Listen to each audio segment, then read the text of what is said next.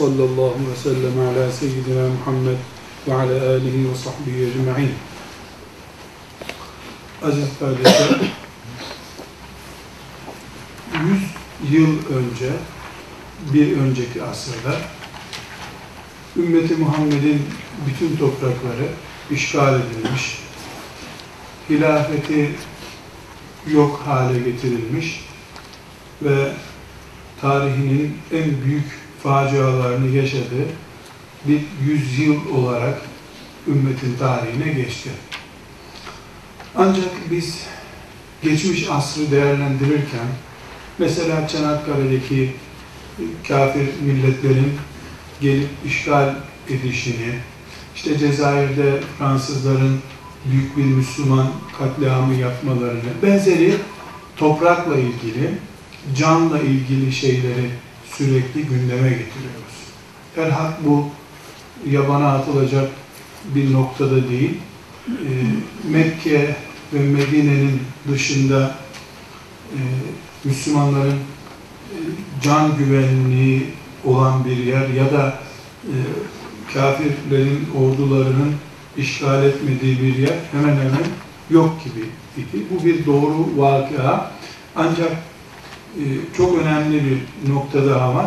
O dönem yani toprakların, ümmetin topraklarının işgal edildiği dönem akidesinin ve imanının da işgal edilmek istendiği dönemdir. Bizim topraklarımız kadar e, akidemize, imanımıza, Müslümanlığımıza da ciddi taarruzlar yapıldı. Bu taarruzlardan en büyük darbeyi Kur'an ve kadın gördü. Kur'an-ı Kerim'i becerip e, insanların istedikleri zaman okuyacakları, istedikleri zaman da okumayacakları serbest bir romana çevirme hamleleri yapıldı. Ciddi bir şekilde Kur'an-ı Kerim zarar gördü. Müslümanların elindeki Kur'an-ı Kerim, levh-i mahfuzdaki ebediyen Allah'ın himayesinde zaten. Kur'an-ı Kerim'in bu büyük saldırı görmesi iki yerde e, sırıttı. Biri Türkiye'de bildiğimiz okunmasının, alfabesinin de yasaklandığı süreçtir. Biri de Mısır'da Kur'an-ı Kerim o şekilde yasaklama, işte okuyana ceza verme gibi bir politika gütmediler. Halbuki Mısır'da da e, o biraz sonra sözünü edeceğimiz politikaların e, izleyicileri ya da tespit edenleri aynı güçlerdiler. E, Mısır'daki politika ise Kur'an-ı Kerim'in içini boşaltma politikasıydı.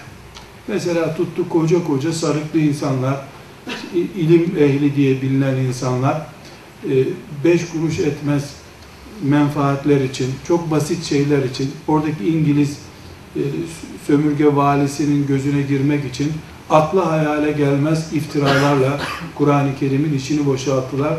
Mesela hala devam eden e, işte Kur'an-ı Kerim'deki olayların tarihselliği diye bir felsefe icat ettiler. İşte Kur'an-ı Kerim o tarihin kitabıydı. Anlattığı işte e, ibadetlerden cezalara kadar Kur'an'da ne anlatılıyorsa o zamana aitti. Biz başımızın çaresine bakalım. Kur'an gene orada dursun.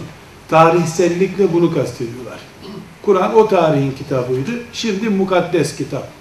Ne gibi? Tevrat gibi. Tevrat da zamanında muhkemdi. Ee, şimdi işte mukaddes kitap diye duruyor gibi benzetme. Mesela tuttular bütün Müslümanların gözüne baka baka Yusuf suresi Allahu Teala'nın anlattığı bir hikayedir dediler. Kur'an'ı Kur'an'a yalanlatmaya kalktılar.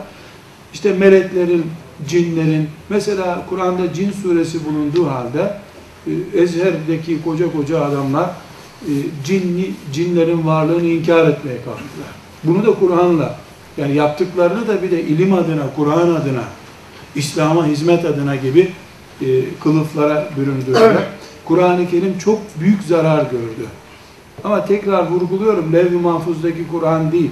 O dönemde Allah'ın kitabını korumak zorunda olan müminler ellerindeki Allah'ın emanetini koruyamamaktan dolayı büyük zarar gördü. Kur'an-ı kendisi zaten levh-i mahfuzda Allah'ın himayesinde.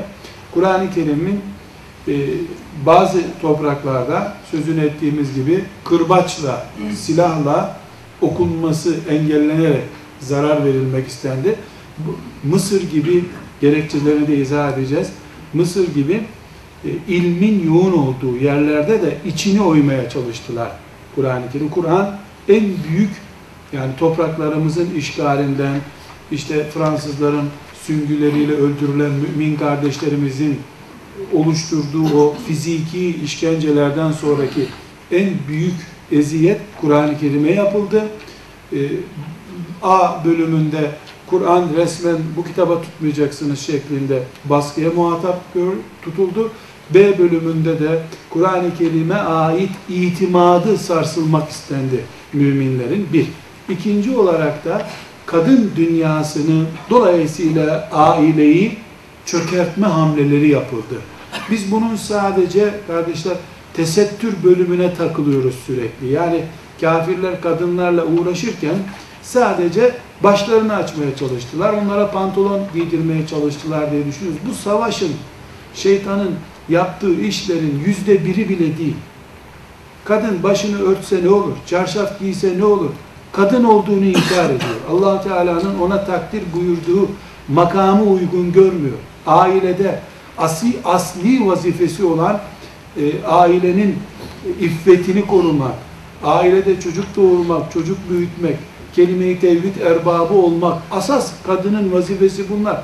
Bunu kabul etmedikten sonra kuaföre gitmemek için, kuaför masrafı yapmamak için başını örtse ne olur? Çarşaf giyse ne olur? Akide meselesi, iman meselesi her şeyden öyle. Kadının vazifesinin icra edilmesi lazım. Yani kadın iffet, iffetten mesul, birinci derecede mesul, e, mümin doğurmaktan, mümin yetiştirmekten mesul, yani ehli Kur'an olması, ehli ibadet olması gerekiyor. Kadınların sadece baş açılması veya işte e, modern giysiler içerisinde olması değil asıl mesele. Kadınların kafalarını oydular. Oymak istediler. Bu saldırı bizden önce yani bu topraklardan önce Mısır'da başladı. Çünkü Mısır zamanından beri ta Hazreti Ömer radıyallahu anh'ın fethettiği günden beri ilim merkezi, alim yetiştiriyor. Sultan Fatih rahmetullahi aleyh İstanbul'u fethettikten sonra Mısır'a gemi gönderdi. Gemiyle alim getirtti oradan. Yani böyle petrol ithal eder gibi alim. O zaman da demek ki yani tam 550 sene önce alim yetiştiren büyük bir merkezdi. Ezher dünyanın en eski üniversitesi 1080 senelik üniversite. 1080 sene. 1080 sene önce bugünkü ülkelerin çoğu yoktu dünyada. Bırak Amerika'da üniversiteleri, İngiltere'de üniversiteleri. Dolayısıyla kadınların e, imanla bağlarını çözme konusundaki saldırı çok daha vahim oldu. Çünkü Mısır'dan İngiliz askerleri kovuldu. Fransızlar, İngilizler Çanakkale'den geri serpildiler, atıldılar elhamdülillah. Ama onların kadınların beynine soktuğu fitne, Allah'ın şeriatını beğenmeme, Kur'an-ı Kerim'i bazı ayetlerini beğenip bazılarını beğenmemek gibi beyinlerindeki fitne hala gitmedi. O zaman soktukları işte İslam sizi geri bıraktı. Bu kara çarşafın altında siz kahroluyorsunuz, insan yerine konmuyorsunuz, erkekler sizi köle gibi kullanıyor gibi. Yani onların meşhur e, batı kökenli bu ifsat hareketi maalesef düzelmedi. Hala kadınlar erkeklerle aynı olmanın kavgasını yapıyorlar. Hala kadınlara Allah size şu kadar hak tanıdı bu mirastan dendiğinde ama niye diye başlıyorlar. Haçtan dönerken Beytullah'a tavaf ettikten sonra Kur'an'ın indiği, ayetlerin indiği o mübarek yerlerde güya iman tazeledikten sonra bile havaalanında e, kadınlar bölümü Suudi Arabistan'dan çıkarken kadınlara ayrı bir yer ayrılıyor, erkeklere ayrı bir yer ayrılıyor. Orada bile kabul etmiyorlar. Ya burada bir ikinci sınıf yapıyorlar bizi diyor. Haremlik selamlı Kabe'nin dibinde kabul etmiyor. Otelde böyle ayrı bir muamele yani erkeklerden farklı bir muameleye karşı fırtına koparıyor. Güya imanın en azametli tatbikatından olan Arafat vakfesini yapmış kadın. Demek ki Mısır'ın işgal edilmesinden veya işte Libya'nın İtalyanlar tarafından tarumar edilmesinden elbette şiddetle mahzunuz ama İtalyanlar Libya'dan gitti. Libya'da Müslümanlar kendileri devlet oldular. Fakat hala Libya'da İtalyanlardan kalan fitne kadınların kafasındadır. Yani erkeklerde nispeten elhamdülillah e, fitne biraz daha çabuk izale edildi. Erkeklerin cemaatlere katılma, e, Kur'an-ı Kerim derslerine katılmak gibi imkanları daha fazla olduğu için erkeklerde hastalık daha çabuk tedavi edildi. Maalesef kadın neslin gördüğü zayiat yani Mısır'ın işgalinden, Libya'nın işgalinden, Fransızların Cezayir'i kana bulamasından daha basit bir mesele değil. Zaten müminler dinleri için topraklarının sahibi olmak isterler. Eğer mümin insanlar yani erkek veya kadın dinlerinden zarar gördülerse e, ne anlamı var ki e, bizim e, Libya'da yaşamamızda Cor e, veya Cezayir'de yaşamamız arasında çok bir fark yok artık. Yani akidemiz, imanımız, bu tesettürümüz, kafamızdaki e, imani meseleler bunlar canlı kalmalı ki müminler ayakta kalsınlar. Her halükarda e, bir asır önceki küfrün saldırılarında e, en büyük darbeyi Kur'an-ı Kerim gördü. Müminler Kur'an-ı Kerim'le amel etmek gibi bir mefhumu bir kenara bıraktılar. O kadar ki düşününüz eğitim deyince, okumak deyince kim Müslümanın aklına bile Kur'an-ı Kerim gelmiyor da okusun, diploma sahibi olsun, Kur'an'da okusun sonra deniyor. Yani Kur'an bu Kur'an'ın dışlanışının işaretidir.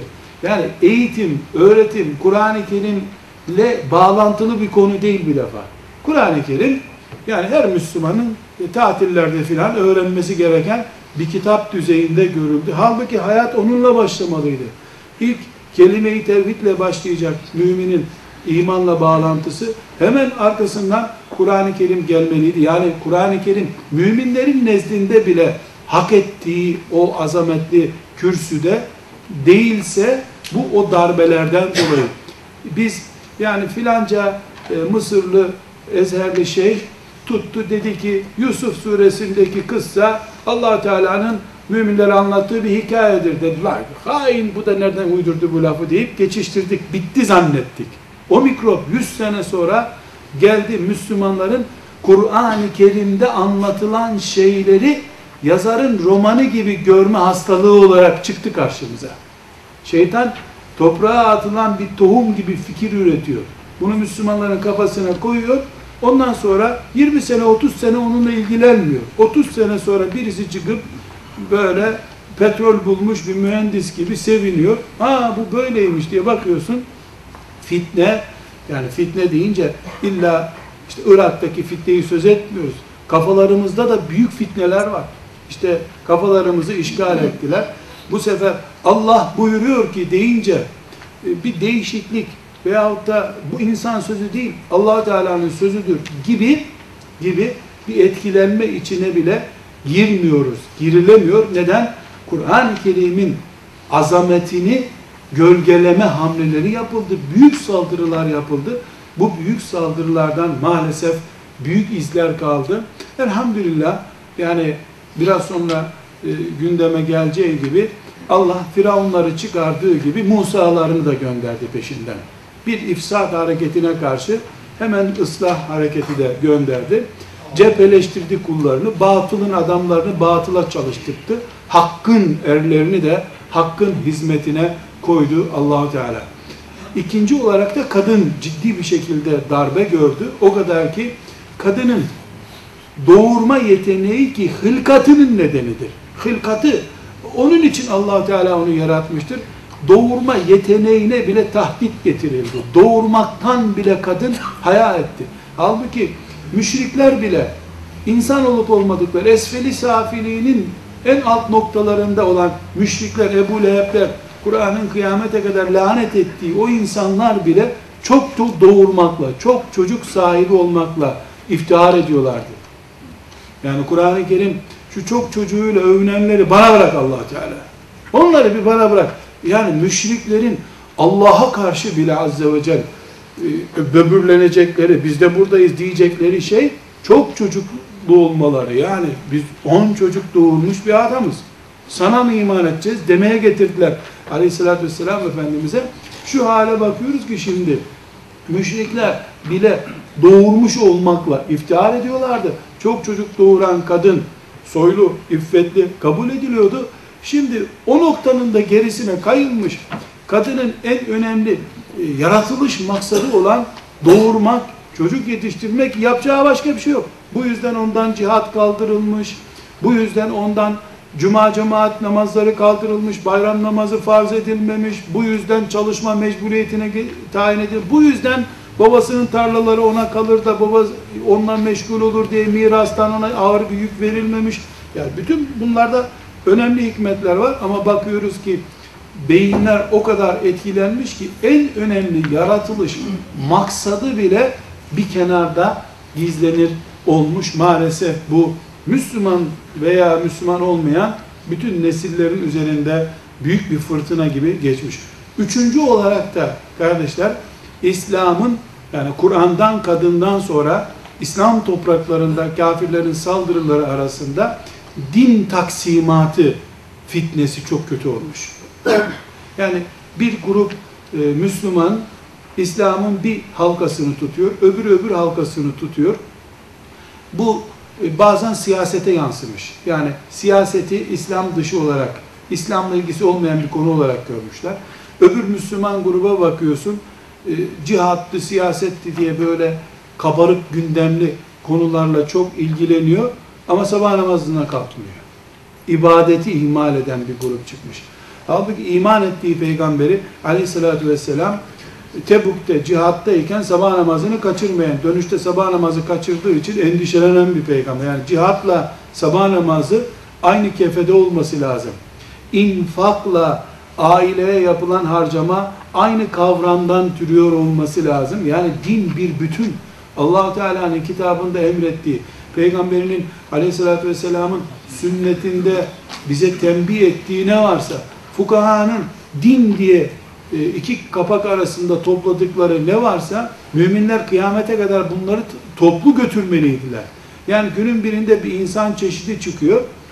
Eli ve kolu yok ama ayağı çok güçlü. Öbür insanın kulakları çalışmıyor ama e, gözleri çok iyi görüyor. Biz buna ne diyoruz? Özürlü diyoruz. Neden? Mükemmel haliyle eli, kolu, bütün organları tam çalışan insan, iyi insan, özürsüz insan. Kulağının biri duymuyorsa özürlüsün sen kardeşim. Din de böyle. Cihadıyla, ibadetiyle, teheccüdüyle, zikriyle, Kur'an'ıyla, sünnetiyle, fukahasıyla bir bütün bu. Bu bütünden bir parçayı kopardın mı özürlü dindir o. Allah katında kemale erdirilmiş, son noktası konmuş bir dindir. Sen onun bütününü almıyorsun. Paketin açıyorsun, içinden beğendikleri alıyorsun. Yahudiler de böyle yaptılar. Sonunda Allah da dinlerini nesketti onları. Hristiyanlar da beğendiklerini aldılar, beğenmediklerini almadılar. Ashab-ı kiramın özelliği neydi? Ee, Resulullah sallallahu aleyhi ve sellem Efendimiz'i analarından babalarından çok sevdiklerine Kur'an şahitlik etti. Hiç bunun tartışılacak bir tarafı yok.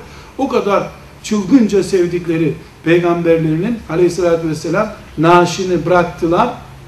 Beni Saat sakifesine gidip orada önce ümmetin lideri kim olacak diye onu konuştular. Öğleye kadar o işi hallettiler.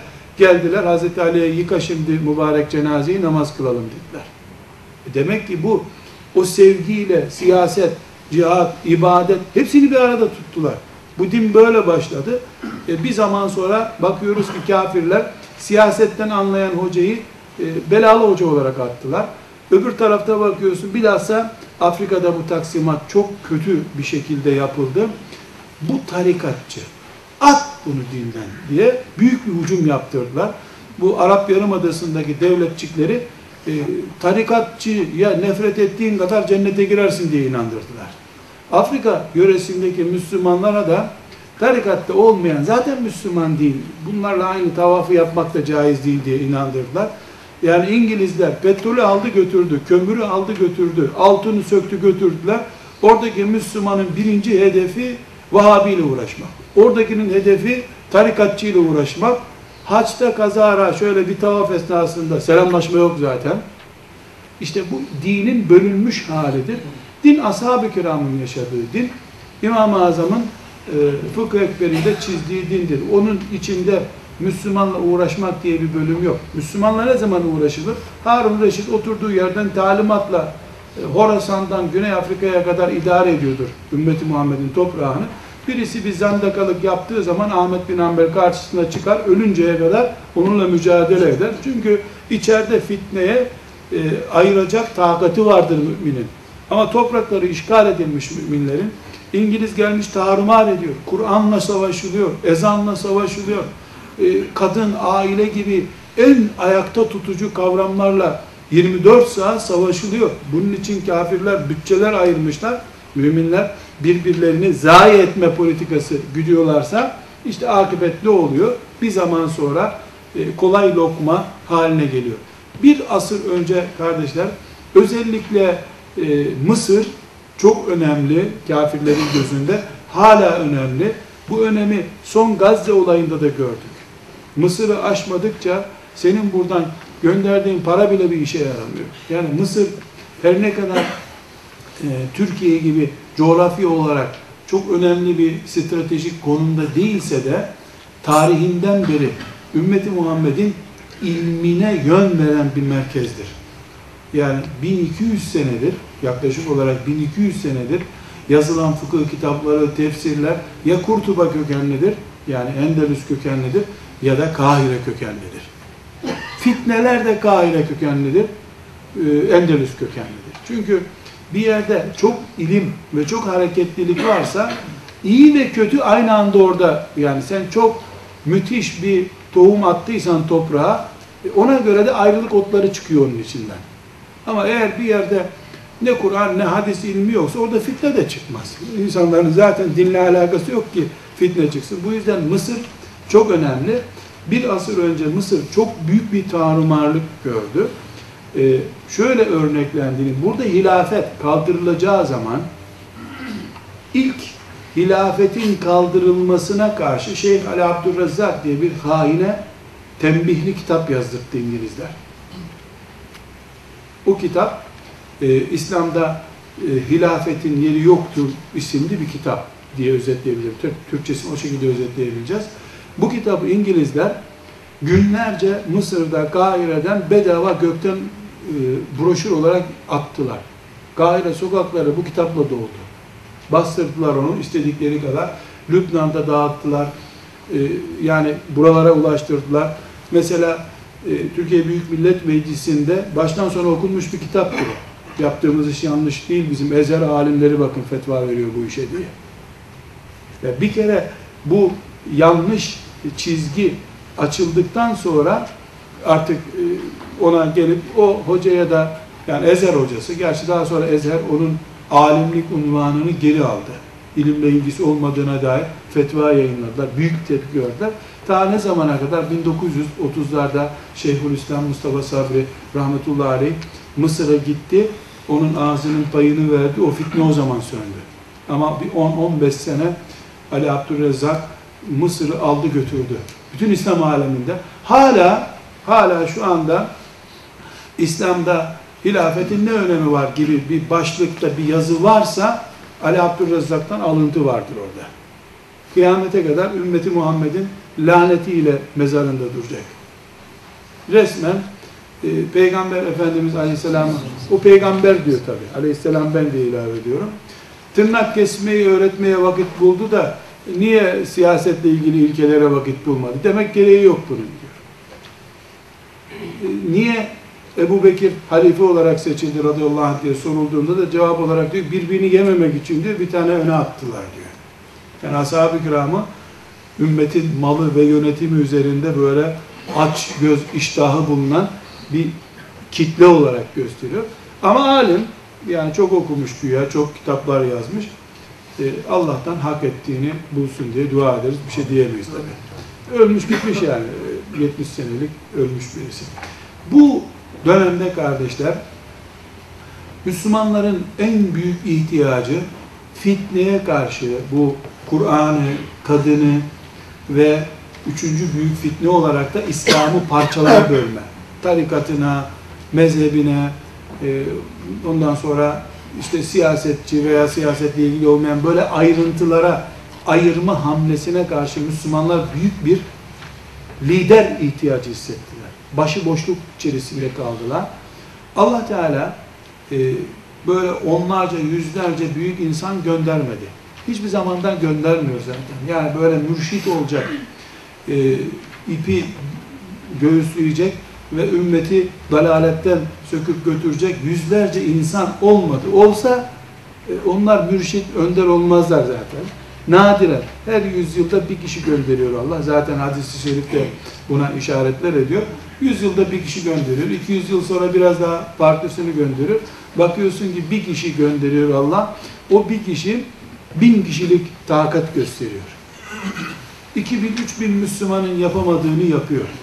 Bazen de büyük alimler göndermiyor. Ortadan bir vatandaşı Allah Teala sivriltiyor bir sebeple, kaldırıyor ayağa, bir edebiyat öğretmeni, kalkıyor bu dine hizmet edelim diye bir hamle başlatıyor. Alimler etrafında toplanıyorlar. Yani her dönemde Allah'ın yarattığı Firavunlar, Nemrutlar, Karunlar var. Karşısında da Musa'ları, Harunları var Allah Teala'nın. Kıyamete kadar bu hak ve batıl kavgası böyle devam edecek. Batıl içi boş bir mekanizma olduğu için 40 tane 50 tanesi birden saldırır. Lakin e, ümmeti Muhammed hak ve bereket üzerinde elhamdülillah bulunduğu için bir kişi çıkar o 40 kişilik güruhu tarihe gömer gider. Hep böyle olmuştur. Selahaddin Eyyubi bir kişi olarak çıktı. Sultan Fatih böyle binlercesinin arasından seçimde kazanarak iktidara gelmiş birisi değil. Bir delikanlı çıktı. Bir daha onun çocuklarından bile emsali bulunmadı üstelik. Öyle bir garip oldu ki. Yani çocukları bile onun gibi olamadılar. Mısır'da bu sözünü ettiğimiz 1900'lü yılların başındaki fitne ile beraber allah Teala'nın dinine hizmet edecek insanları yavaş yavaş ortaya çıkardığını görüyoruz. 1926'da ilk defa e, Hasan el-Benna rahmetullahi aleyh büyük bir e, hamle yaparak edebiyat öğretmenidir. Tek özelliği tarikat mensubu bir mümindir. Babası büyük bir hadis alimi aynı zamanda. Fakat bu edebiyat öğretmeni 22 yaşında ümmeti Muhammed'in bütününü aleyhissalatü vesselam kucaklayacağı büyük bir hareket başlattı. İlk mücadele etti o Ezher'deki meşhur adamlar, hocalar karşısına çıktılar. Fakat daha sonra Allah buna yardım etti. Konuştuğuna bereket verdi. Onlar e, zamanın şartları filan gibi edebiyat yaptılar. Bu Allah'ın kitabını niye ihmal ediyorsunuz diye önlerine çıktı. Fakat elhamdülillah e, çok kısa bir zaman, 22 yaşında bu işi başlattı üstelik. İşin de berbatı, yani insanın sıkılası geliyor. Ben iki defa 22 sene yaşadım bu dünyada, hala bir şey yapamadım. Yani 22 yaşında çıktı, 60-70 yaşında koca kitaplar yazmış, alimlerin karşısına çıktı. Camilere girmesi yasaklandı. Tuttu kahvehanelere gitti, Allah'ın dinini anlattı. Çok önemli bir hazırlık yaptı. Bir, Müslümanlarla uğraşmadığı için. Hasan el-Benna'nın siyaset mantığı karşısına Müslümanları almadı. Mesela kendisi ehli tarik bir mümin olduğu halde ya tarikata gelin demedi. Kur'an gidiyor, arkadaşlar Kur'an'a himmet edin dedi. Ashab-ı kiramı ayağa kaldıralım dedi. Ümmeti Muhammed'in aleyhissalatü vesselam ortak değerlerinin korunması için mücadele etti. Fırkalara, mezheplere, şahsi görüşlere, siyasi görüşlere hiç sıcak bakmadı. Ortak noktada durduğu için hiç kimse çıkıp da Elbenna'nın anlattığı Kur'an bizi ilgilendirmiyor diyemedi. E Kur'an hepimizin kitabı. Destek olalım dediler.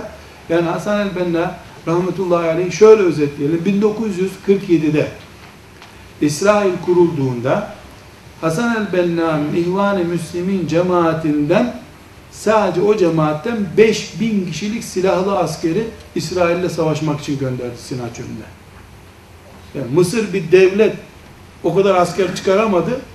Bu İhvan-ı Müslümin diye bir teşkilatı var. Resmi bir teşkilat. Bildiğimiz dernek. Bu derneğin şubelerinden 5000 silahlı asker gönderdi. Çoğu da orada şehit oldu. Geri gelemediler. Allah onlara rahmet eylesin. Ama bu ne kadar faaliyet olduğunu gözü. 1900 45'e kadar yüzden fazla fabrika kurmuş Mısır'da. Gidiyor bir semte, toplayın paralarınızı arkadaşlar bir fabrika kurun, bu kafirlere minnet etmeyelim diyor.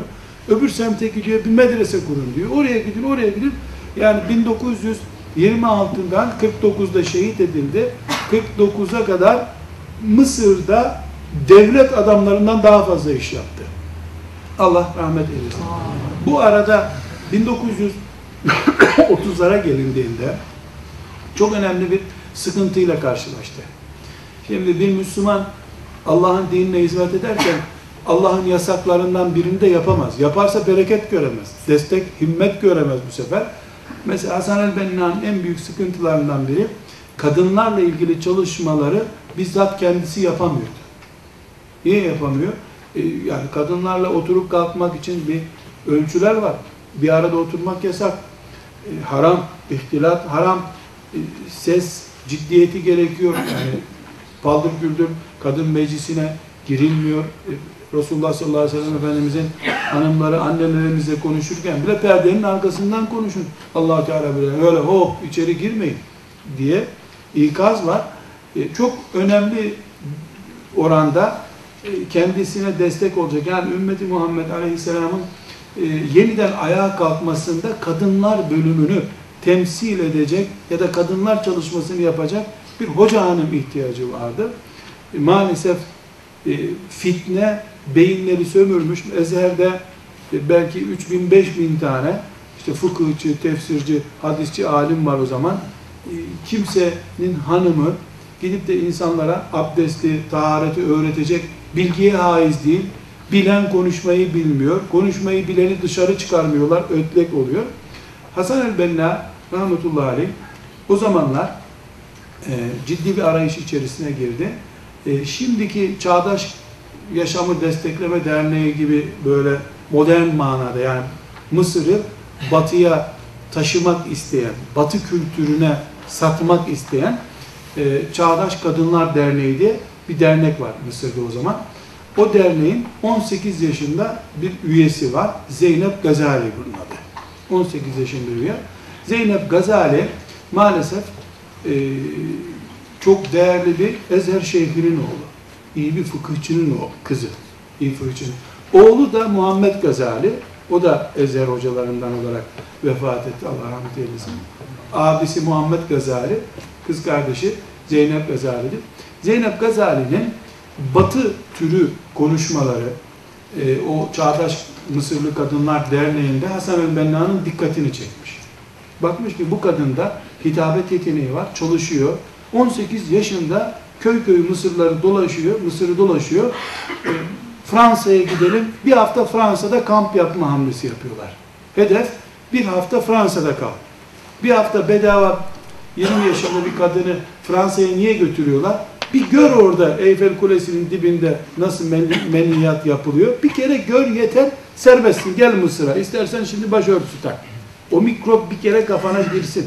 Çünkü kafirlik cazip, şeytan Paris'i e, put olarak gösteriyor.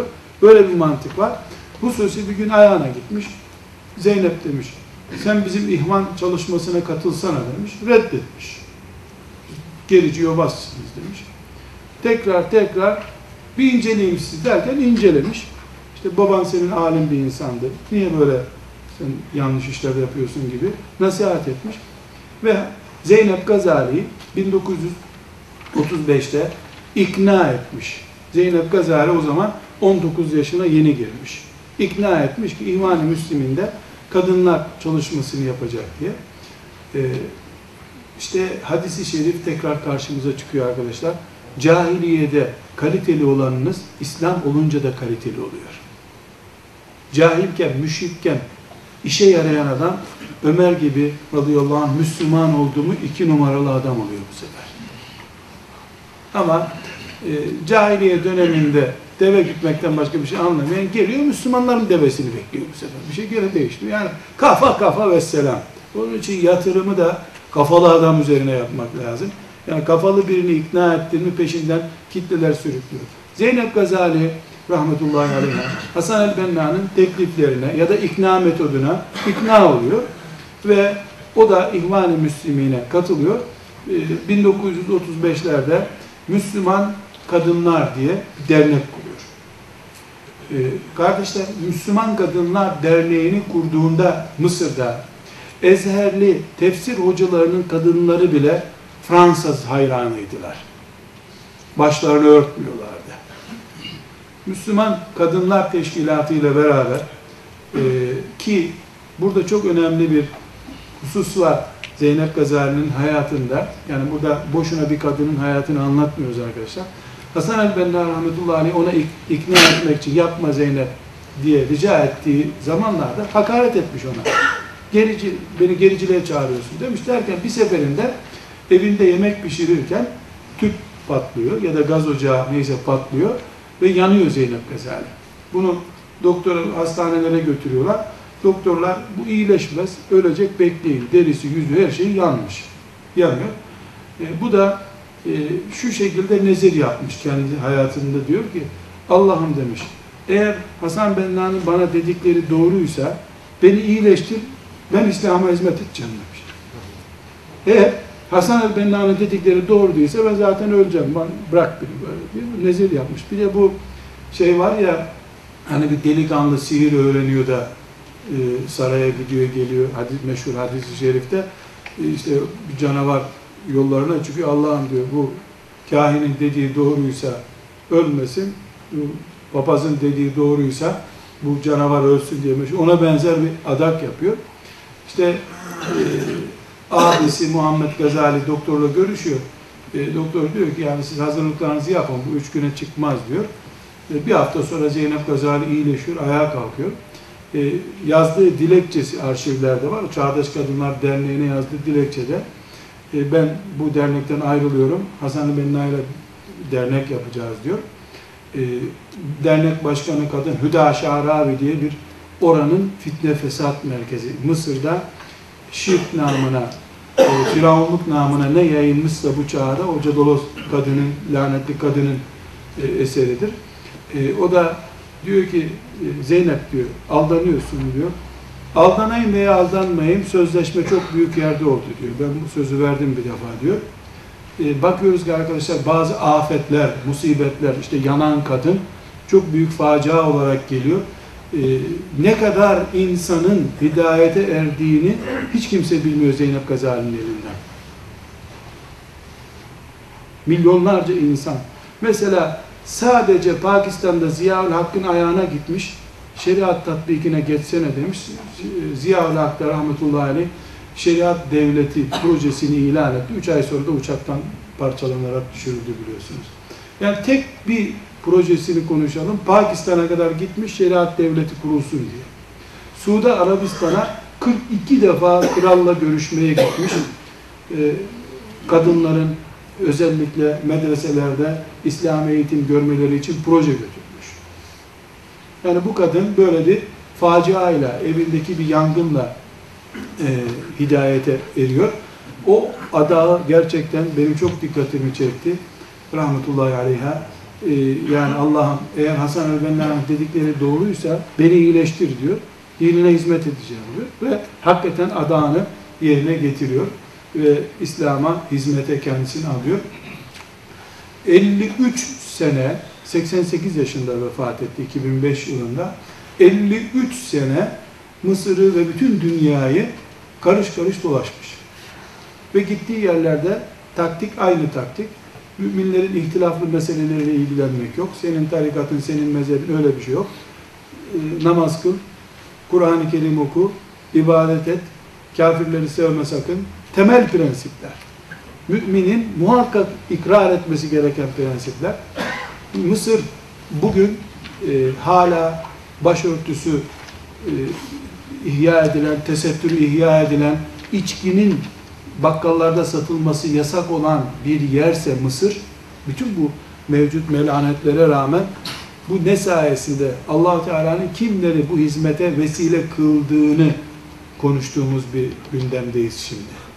Allah onlardan razı olsun. Özellikle Mısır'da etkileri çok büyük. Eğer Fransızlar Cezayir'de 150 seneye yakın bir zaman kaldılar farklı metotlarla. Arkadaşlar Cezayir'de Arapça yabancı dildir. Ana dil Fransızcadır. bu sadece burada Cezayir'de neler olduğunu anlayacağımız en basit örnek bu. Bugün Cezayir'de Müslümanlar eğer ciddi bir şekilde İslam'ı yaşamak, Kur'an'a dönmek, şirkten uzaklaşmak, ibadet etmek istiyorlarsa Zeynep Gazali 320 defa konferansa gitmiş Cezayirli kadınlara. 1935'ten 2005'e kadar hapishanelerde kaldığı yıllar hariç ömrünün tamamını Allah'a vakfetmiş. Çalışmış, Kur'an-ı Kerim okumuş, Kur'an-ı Kerim okutmuş. Mesela girmiş bakmış ki kadınlar istihza ediyorlar bununla. Çok enteresan metotları var. Arkadaşlar size bir Fatiha suresi okuyayım, boşuna gelmemiş olayım diyor. Fatiha suresi okuyor. Duymadık diye alay ediyorlar bununla. Bir daha okuyayım o zaman diyor. Duymadık hoca diye bağırıyorlar. Bir daha okuyayım istedi. Bir Fatiha daha okuyor. Çıkıp gidiyor. Sonra iki gün sonra birisi bunu arıyor. Helallik istiyor. Ya biz Kur'an'a saygısızlık yaptık. Gel onun açıklamasını da yap bize. Diyor gidiyor bu sefer açıklamasını yapıyor. Bitmez yorulmaz bir hali, bir çalışma içerisinde, büyük bir hamle içerisinde yani bir dönem e, 1965'ten itibaren e, İhvan-ı Müslümin'in bütün mensupları, daha doğrusu camide namaz kılan herkes zindanlara alındı. O dönem bu da zindanlara alındı. E, Hayatımdan Birkaç Gün diye bir kitabı vardır. Zindan Hatıraları diye Türkçe'ye tercüme edildi o kitap. Not, notlarda ondan alıntılar bulacaksınız. Orada erkeğin bile dayanamayacağı büyük sıkıntılardan hapishanelerde neler çektiğinden söz ediliyor. Ee, buna yani devlet başkan yardımcılığından büyük bir servete kadar her şey teklif ediliyor. O da e, çok enteresan e, soyunu hatırlayarak hiçbir teklife yanaşmıyor. Soyu babası Hazreti Ömer'in torunlarından, annesi de Hazreti Ali'nin torunlarından biri. Yani çok çift çeşmeden beslenmiş muhteşem bir ailenin çocuğu. Ee, burada özellikle dikkatimizi çeken çok önemli bir nokta var arkadaşlar. Bugün e, Şafiisinden Hanefisine kadar Müslümanım diyen herkes Mısır'da e, İslam ne sebebiyle buralarda ayakta duruyor? Siz niye hala Allah'ın kitabından rahmet umuyorsunuz diye sorulsa sayacakları üç isimden biri Zeynep Gazali'dir. Bizim topraklarımıza hatıra olarak geldi. Bizde başka dostlarını çıkardı Allah. Başka müminler çıktı. Garip diyarın islahını yaptılar. Mısır'da en büyük hizmeti yapan insanlardan birisinin kadın olması bizim için çok önemli bir işaret arkadaşlar. Demek ki Allah dinine hizmet için erkek kadın ayırmıyor. Bir kadın çıkarıyor. O kadın önce batılı bir mantıkla hayata başlamış. 18 yaşında e, tutmuş cami olmayan köylere cami yaptırma hamlesi başlamış. 19 yaşını bitirmeden 16 tane cami yaptırmış. Gidiyor bir köye yalvarıyor. Bu senenin tahılını satmayın. Verin bana cami yaptırayım size diyor. Ondan sonra o camileri meğer hile için yapmış. Bir daha sene gitmiş hepsine. Buraya cami yaptırdınız. Siz evde de namaz kılardınız. Size ders yapayım her hafta burada diyor. E, camiyi de o yaptırdığı için gel bize ders yap diyorlar. Her hafta derse gidiyor. Kadınları 6 ay kursa alıyor. 6 ay kurs veriyor. Ondan sonra onlara belge veriyor. Eliyle yazıyor bir belge, bir şeyler veriyor. Sen git şimdi diyor kadınlara öğret diyor. Ee, çok enteresan bir şekilde bir kadın başına e, yüzlerce erkeğin yapacağı, yapması gereken işi yapıyor. Allah ondan razı olsun. Dinine hizmet ediyor. Burada e, bize hepimize önemli bir ders çıkıyor tabi. Bilhassa kadınlara çok önemli bir ders çıkıyor. Ama erkeklere de şu mini bir ders çıkıyor. E, Allah'ın şeriatına hizmet etmekte kadın erkek ayrımı yok. Çocuk bocuk ayrımı yok. Yapamadıktan sonra 80 yaşında da yapamazsın. Becerebildikten sonra 10 yaşında da gidip Resulullah sallallahu aleyhi ve sellem'e en büyük hizmetleri yaparsın. Enes İbni Malik olursun. İş becerme işi. Bu Zeynep Gazali'de e, bunu alenen görüyoruz. Erkekler olarak bize bu ders çıkıyor. Kadınlar da e, şunu zannetmemeliler. Yani ashab-ı kiramın kadınları Cebrail aleyhisselamın girdiği çıktığı yerler değiller. Çok işler becerdiler. E biz bu kötü diyarda ne yapacağız? Değil kardeşim. Önce İngiliz mantığıyla hayata başlamış bir kadın, koca 60 milyonluk Mısır'da İslam'ı ayağa kaldıran üç kişiden birisi. Bu da kadın. Bu da kadın. Üstelik Çok enteresan arkadaşlar. Evleneceği zaman beni ikinci karı olarak alacak bir erkek arıyorum diye ilan etmiş. Mantığını tabi çözüyorsunuz. Niye ikinci kadın olmak istiyor? İşte evlenmese sünnete uzak bir Müslüman bir de bize vaaz ediyorsun diyecekler. Evleniyor.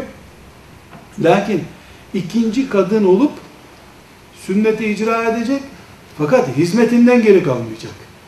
Nitekim hizmetinden de geri kalmamış. Hatıratında okursanız görürsünüz. Kocasını binlerce rahmetle anıyor. Böyle ciddi bir Müslüman değildi ama diyor hizmetime hiç engel olmadı diyor. Böyle çok böyle kendisi gibi bir erkekle de evlenmemiş. İkinci kadın olmaya razı olmuş. Yeter ki hizmetim aksamasın diye Allah razı olsun. Düşünce çok önemli arkadaşlar. Bir çok önemli ayrıntı da burada kardeşler nesep meselesi yani kimin çocuğusun kardeşim? Baban, deden ne iş yapardı? Ne yedirirdi seni? Bunlar çok önemli şeyler. Şimdi e, bir ayrıntı notlarda da göreceksiniz. Babası Ezer ulemasından bari yanık bir adam demek ki bir şey yapamıyor. Bu doğduğunda e, bunun 5-6 tane daha erkek kardeşleri falan var. Fakat e, meşhur solcu yazarlardan bir tane bir abisi var. Bunu batıcı yapan da o. Babası 10 yaşındayken vefat etmiş Zeynep Gazali'nin rahmetullahi aleyha. Şimdi Zeynep Gazali diyor ki babam diyor beni diyor 4-5 yaşındayken diyor kucağına alır. Bu kızım nesibe olacak, nesibe olacak dermiş. Nesibe kim? Ensar'ın kadınlarından Uhud'da Resulullah sallallahu aleyhi ve sellem'i müdafaa etmek için kılıç kullanan kadın. Sen benim nesibemsin kızım diye şaka yaparmış. Bir gün bunun bir daire çizmiş tebeşirle yere, bir daire. Bir de gitmiş bir odun vermiş eline. Kızım al bunu, şimdi savun Resulullah'a bakayım demiş. Nasıl savunacaksın? Abisi de demiş, baba demiş, bunu erkek gibi yetiştiriyorsun, başımıza bela edeceksin bunu demiş. Benim kızım nesibe olacak demiş. Yani adını Zeynep koymuş ama nesibe olmasını istiyor. İşte o da bu böyle çocuklar kılıç oynar ya öyle kılıç oynuyor. E dur bakalım diyor. Duruyor. Kaç kafir öldürdün diyor. İki kafir öldürdüm diyor. Yetmez yetmez kafir çok devam et kızım diyor. Şimdi 5 yaşında çocuğu e, baba neyle yetiştiriyor? O baba 18 yaşına kadar o kızdan hayır görmedi. Ama 18 yaşından sonra niyeti salih olduğu için babanın. Yani nasıl Uhud'da Resulullah sallallahu aleyhi ve sellem'e bir kadın can miraç savundu da Efendimiz sallallahu aleyhi ve sellem döndüğünde ne buyurdu Uhud'da? Ya nereye dönsem nesibeyi orada görüyordum diyor. Nitekim Müseylemetül Kezzab La'ini öldürmek için Yemen'e kadar gitti sonra. Mücahide bir kadın. Müseyleme kolunu kopardı. Kopmuş koluyla gene cihada devam etti. Bir kadın kişi olduğu halde e, babası rahmetullahi aleyh demek ki hayalinde kızının böyle bir mücahide olmasını, dine hizmet etmesini samimi bir şekilde isteyince Tebeşirle daire çizip burası Uhud kızım hadi burada peygamberi savun bakalım diye tatbikat da yapınca kızı 53 yıl Allah'a davetle meşgul oldu. Mesela kendisi bir hatırasını anlatıyor. Pakistan'da Siret-i Nebi toplantısı yapılmış. Bütün dünyadan siretle ilgili yani Efendimiz Aleyhisselam'ın hayatıyla ilgili olan bir toplantı. Bunu da Mısır'dan çağırmışlar. Çünkü Mısır'dan hocaların öyle toplantılara falan gitmesi çok zor. Hala zor da yeni yeni kapılar açıldı. Ee, gidiyor, e, o toplantıya gidiyor. İşte kardeşlerinden birini alıyor yanına mahrem olarak gidiyor. Toplantıda bu çıkıyor erkeklerin önünde Ziyaül Hak da orada konuşma yapıyor. Konuşmasında diyor ki arkadaşlar diyor yani biz Resulullah sallallahu aleyhi ve sellem'in siretini konuşuyoruz. Bu devlet Resulullah'ın devleti değil. Niye bizi böyle kandırdınız burada diyor. Böyle tarih konuşacak yerde şu devleti Kur'an devleti yapın. Helal haramlar sabit olsun bu devlette diyor. Diyor ki bir de baktım Ziya Hak çocuk gibi ağlamaya başladı diyor. Devlet başkanı orada ihtilalle gelmiş. Ziya Hak toplantıdan çıkışta Ziya Hakk'ın sekreteri demiş e, başkan seninle görüşmek istiyor. 20 dakika görüşebilir misin demiş. Olur demiş. Gitmiş tercümanla oturmuşlar. İki buçuk saat bunu salmamış. Nasıl İslamlaştırabilirim bu devleti demiş. Yani gidiyor bir kadın Mısır'dan devleti İslamlaştırıyor Pakistan'da. Gidiyor Suudi Arabistan'da Kral Faysal'ı e, ikna ediyor. Kızlarla erkekler ayrı okullarda okutun diyor. Suudi Arabistan'da hala Hala 22 milyon nüfusu var Suudi Arabistan'ın. Her ailenin en az 4 tane 5 tane çocuğu var. Hala erkeklerle kızların okulları bile ayrıdır. Bırak sınıflarını filan. Okulları bile ayrıdır. Zeynep Gazali'nin emeği bu. 1941'de henüz e, Suudi Arabistan yeni devlet olmuş. 1941'de bu da kaç senelik bir 1917 doğumlu. 1941'de kaç yaşında? 26 yaşında Kral Faysal'dan randevu almış. Kral Abdülaziz'den randevu almış. Gitmiş demiş ki Ümmeti Muhammed'in en büyük belası faiz demiş. Faizsiz bir banka kurun da demiş. Helal yesin bu millet demiş.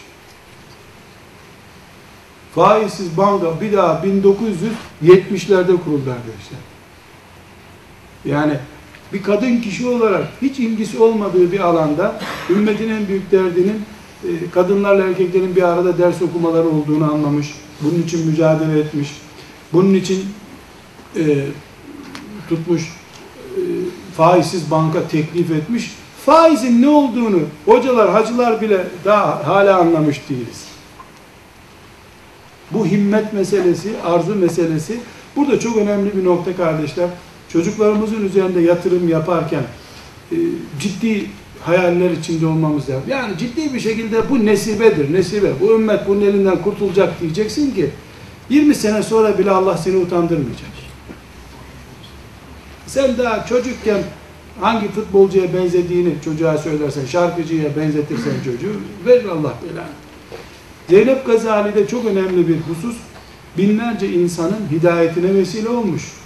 Binlerce insan derken yani o binlerin aileleri falan da var. Fakat hiç kimse bunun kaba konuştuğuna delalet etmemiş. Yani bilhassa kadınlar mesela bunu ciddi protestolar yapmışlar. Küsmemiş, kızmamış, darılmamış. Ama bir kere konuştuğu insan ona sözünü bir daha tekrar ettirmemiş. Allah da sözüne bereket vermiş. Mesela meşhur bir olay olarak anlatabiliriz. Ee, hapishanedeyken bu meşhur Husari diye bir hafız vardır Mısır'da. Şeyh Husari yani bu bizim buralarda seslerini dinlediğimiz meşhur hafızların sendika başkanı o zaman. Şöyle bizdeki argo deyimlerle söyleyelim. En büyük hafız o. Mısır'da yetişmiş en büyük hafız. Kıraat ilimlerinin en büyüğü. Ee, bir kızı onun yani bu hafız efendinin kızı hafız derken bizim gibi hafızı kastetmiyorum yani meşhur kıraatlerin tamamını bilen Ezher'in ağır toplarından birisi kızı şarkıcı olmuş.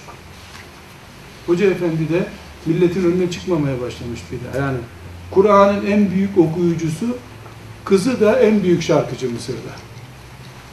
İmtihan bu. allah Teala dilediğini dilediği gibi imtihan ediyor.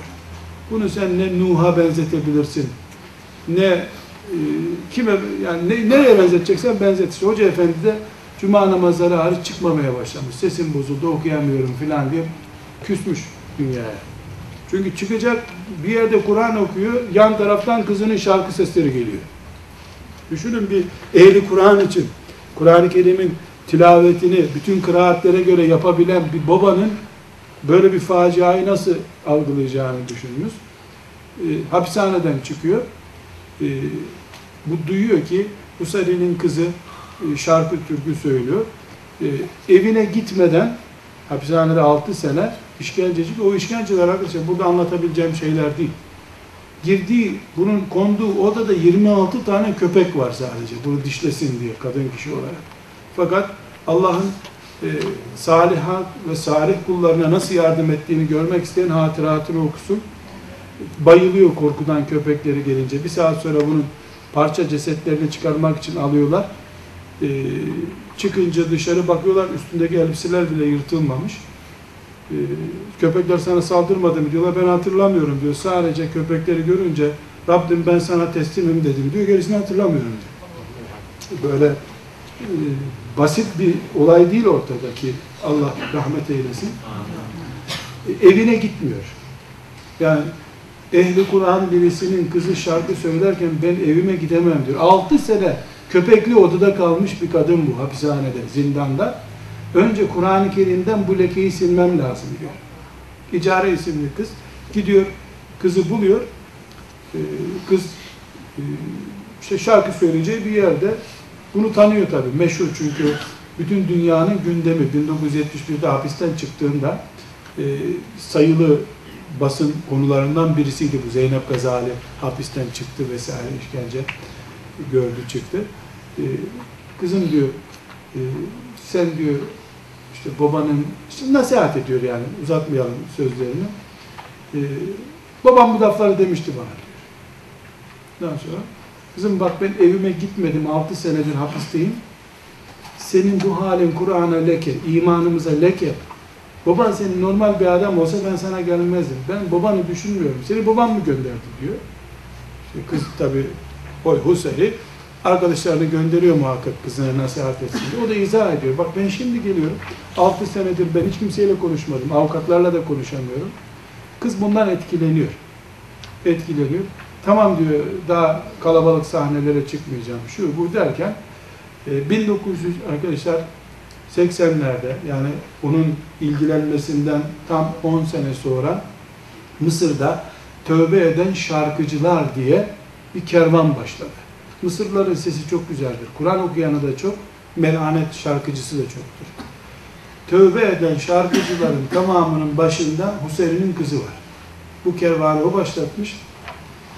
Ona Gazali'nin, Zeynep Gazali'nin rahmetullahi aleyha yaptığı konuşmaları, anlattığı şarkıcıların hepsi tövbe etmişler. Bu sefer Mısır devleti ihvan sanatı engelliyor diye ihvanın önde gelenlerini hapse attırdı. Sanatı engelliyor diye.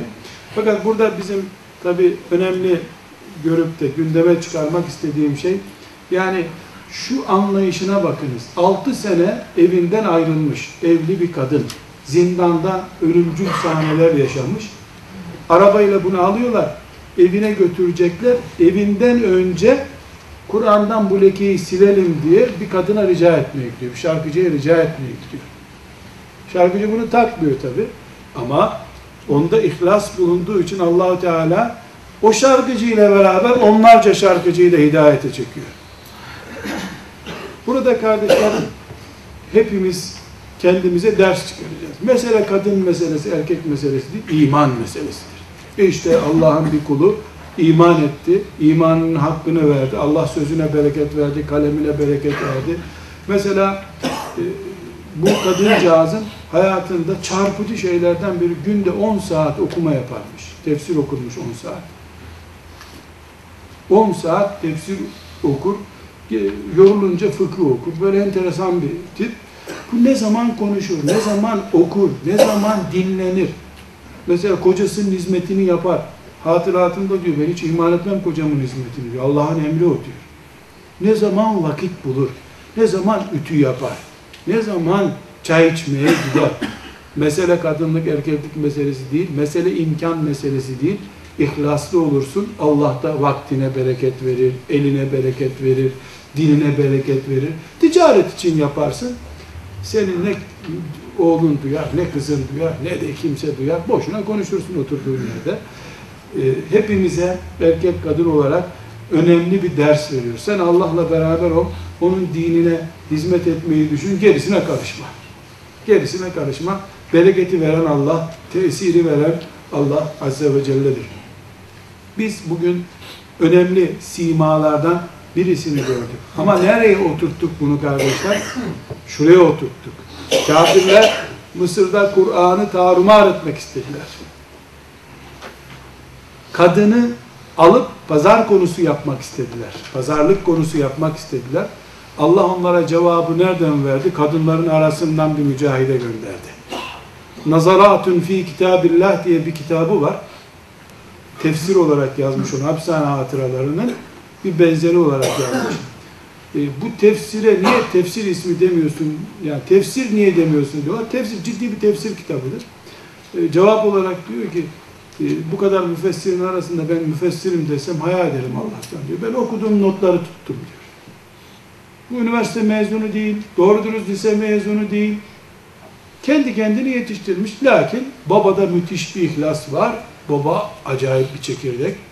Allah onun arzularını yıllar sonra gerçekleştirmiş. 88 yaşında vefat etmiş. 80 2005 yılında vefatı. 2005 yılının Ocak ayına kadar davet çalışmalarına devam etmiş. Konuşurken kekeliyor, ayet okumaya başlayınca düzeliyor lisan, ayet okuyor bu sefer. Konuşmasında yuvarlamaya başlamış cümleleri. E, nutkum tutuldu gençler, size Kur'an okuyayım diye Kur'an okuyor bu sefer. Kur'an'ı o biçim okuyor. Mesele kardeşler, e, Allah için yola çıkmak meselesi. İşte elhamdülillah bugün e, Kur'an-ı Kerim'e bakıyoruz biz. Allah e, iyi kullarından söz ederken mümin e, mümin erkekler, mümin kadınlar, saliha erkekler, sa- salih erkekler, saliha kadınlar, e, huşu içindeki erkekler, huşu içindeki kadınlar diye kadınlara özel fasıl, bab ayırıyor Allah Teala.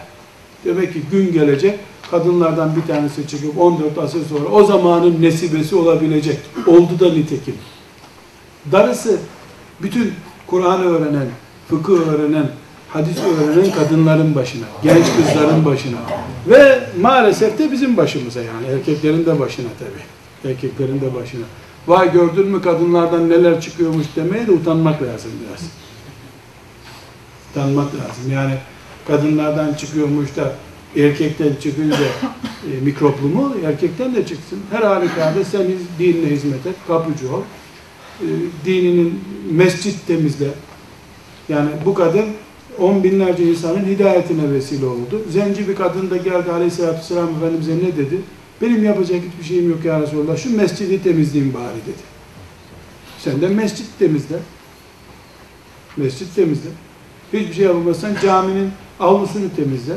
Sonra bir gün öldün mü o kadının cenazesini niye bana göstermediniz diye Efendimiz Aleyhisselam hasret etsin seni. Götürün beni mezarına namazını kılayım onun buyursun. Ne işi var allah Teala'nın son peygamberinin çölde gömülmüş bir kadının mezarını arıyor. Niye? O çünkü onun mescidine tazim etti. O da onun kabrini aradı üzerinde namaz kılmak için. İnne salateke sekenun lehum çünkü. Mescit temizleyen kadının naaşının başında Peygamber aleyhisselam durur. Seken olsun, rahmet olsun ona diye. Mesele Allah'ın dinine hizmet etmek meselesidir. Sen daireni, dükkanını, ticaretini öne atarsın. Allah da senin anlayışını geriye atar. Sen tutarsın, kadın halinle, kan ayaklı halinle çıkar Allah'ın dinine hizmet edersin. Allah da seni kıyamete kadar ebedileştirir.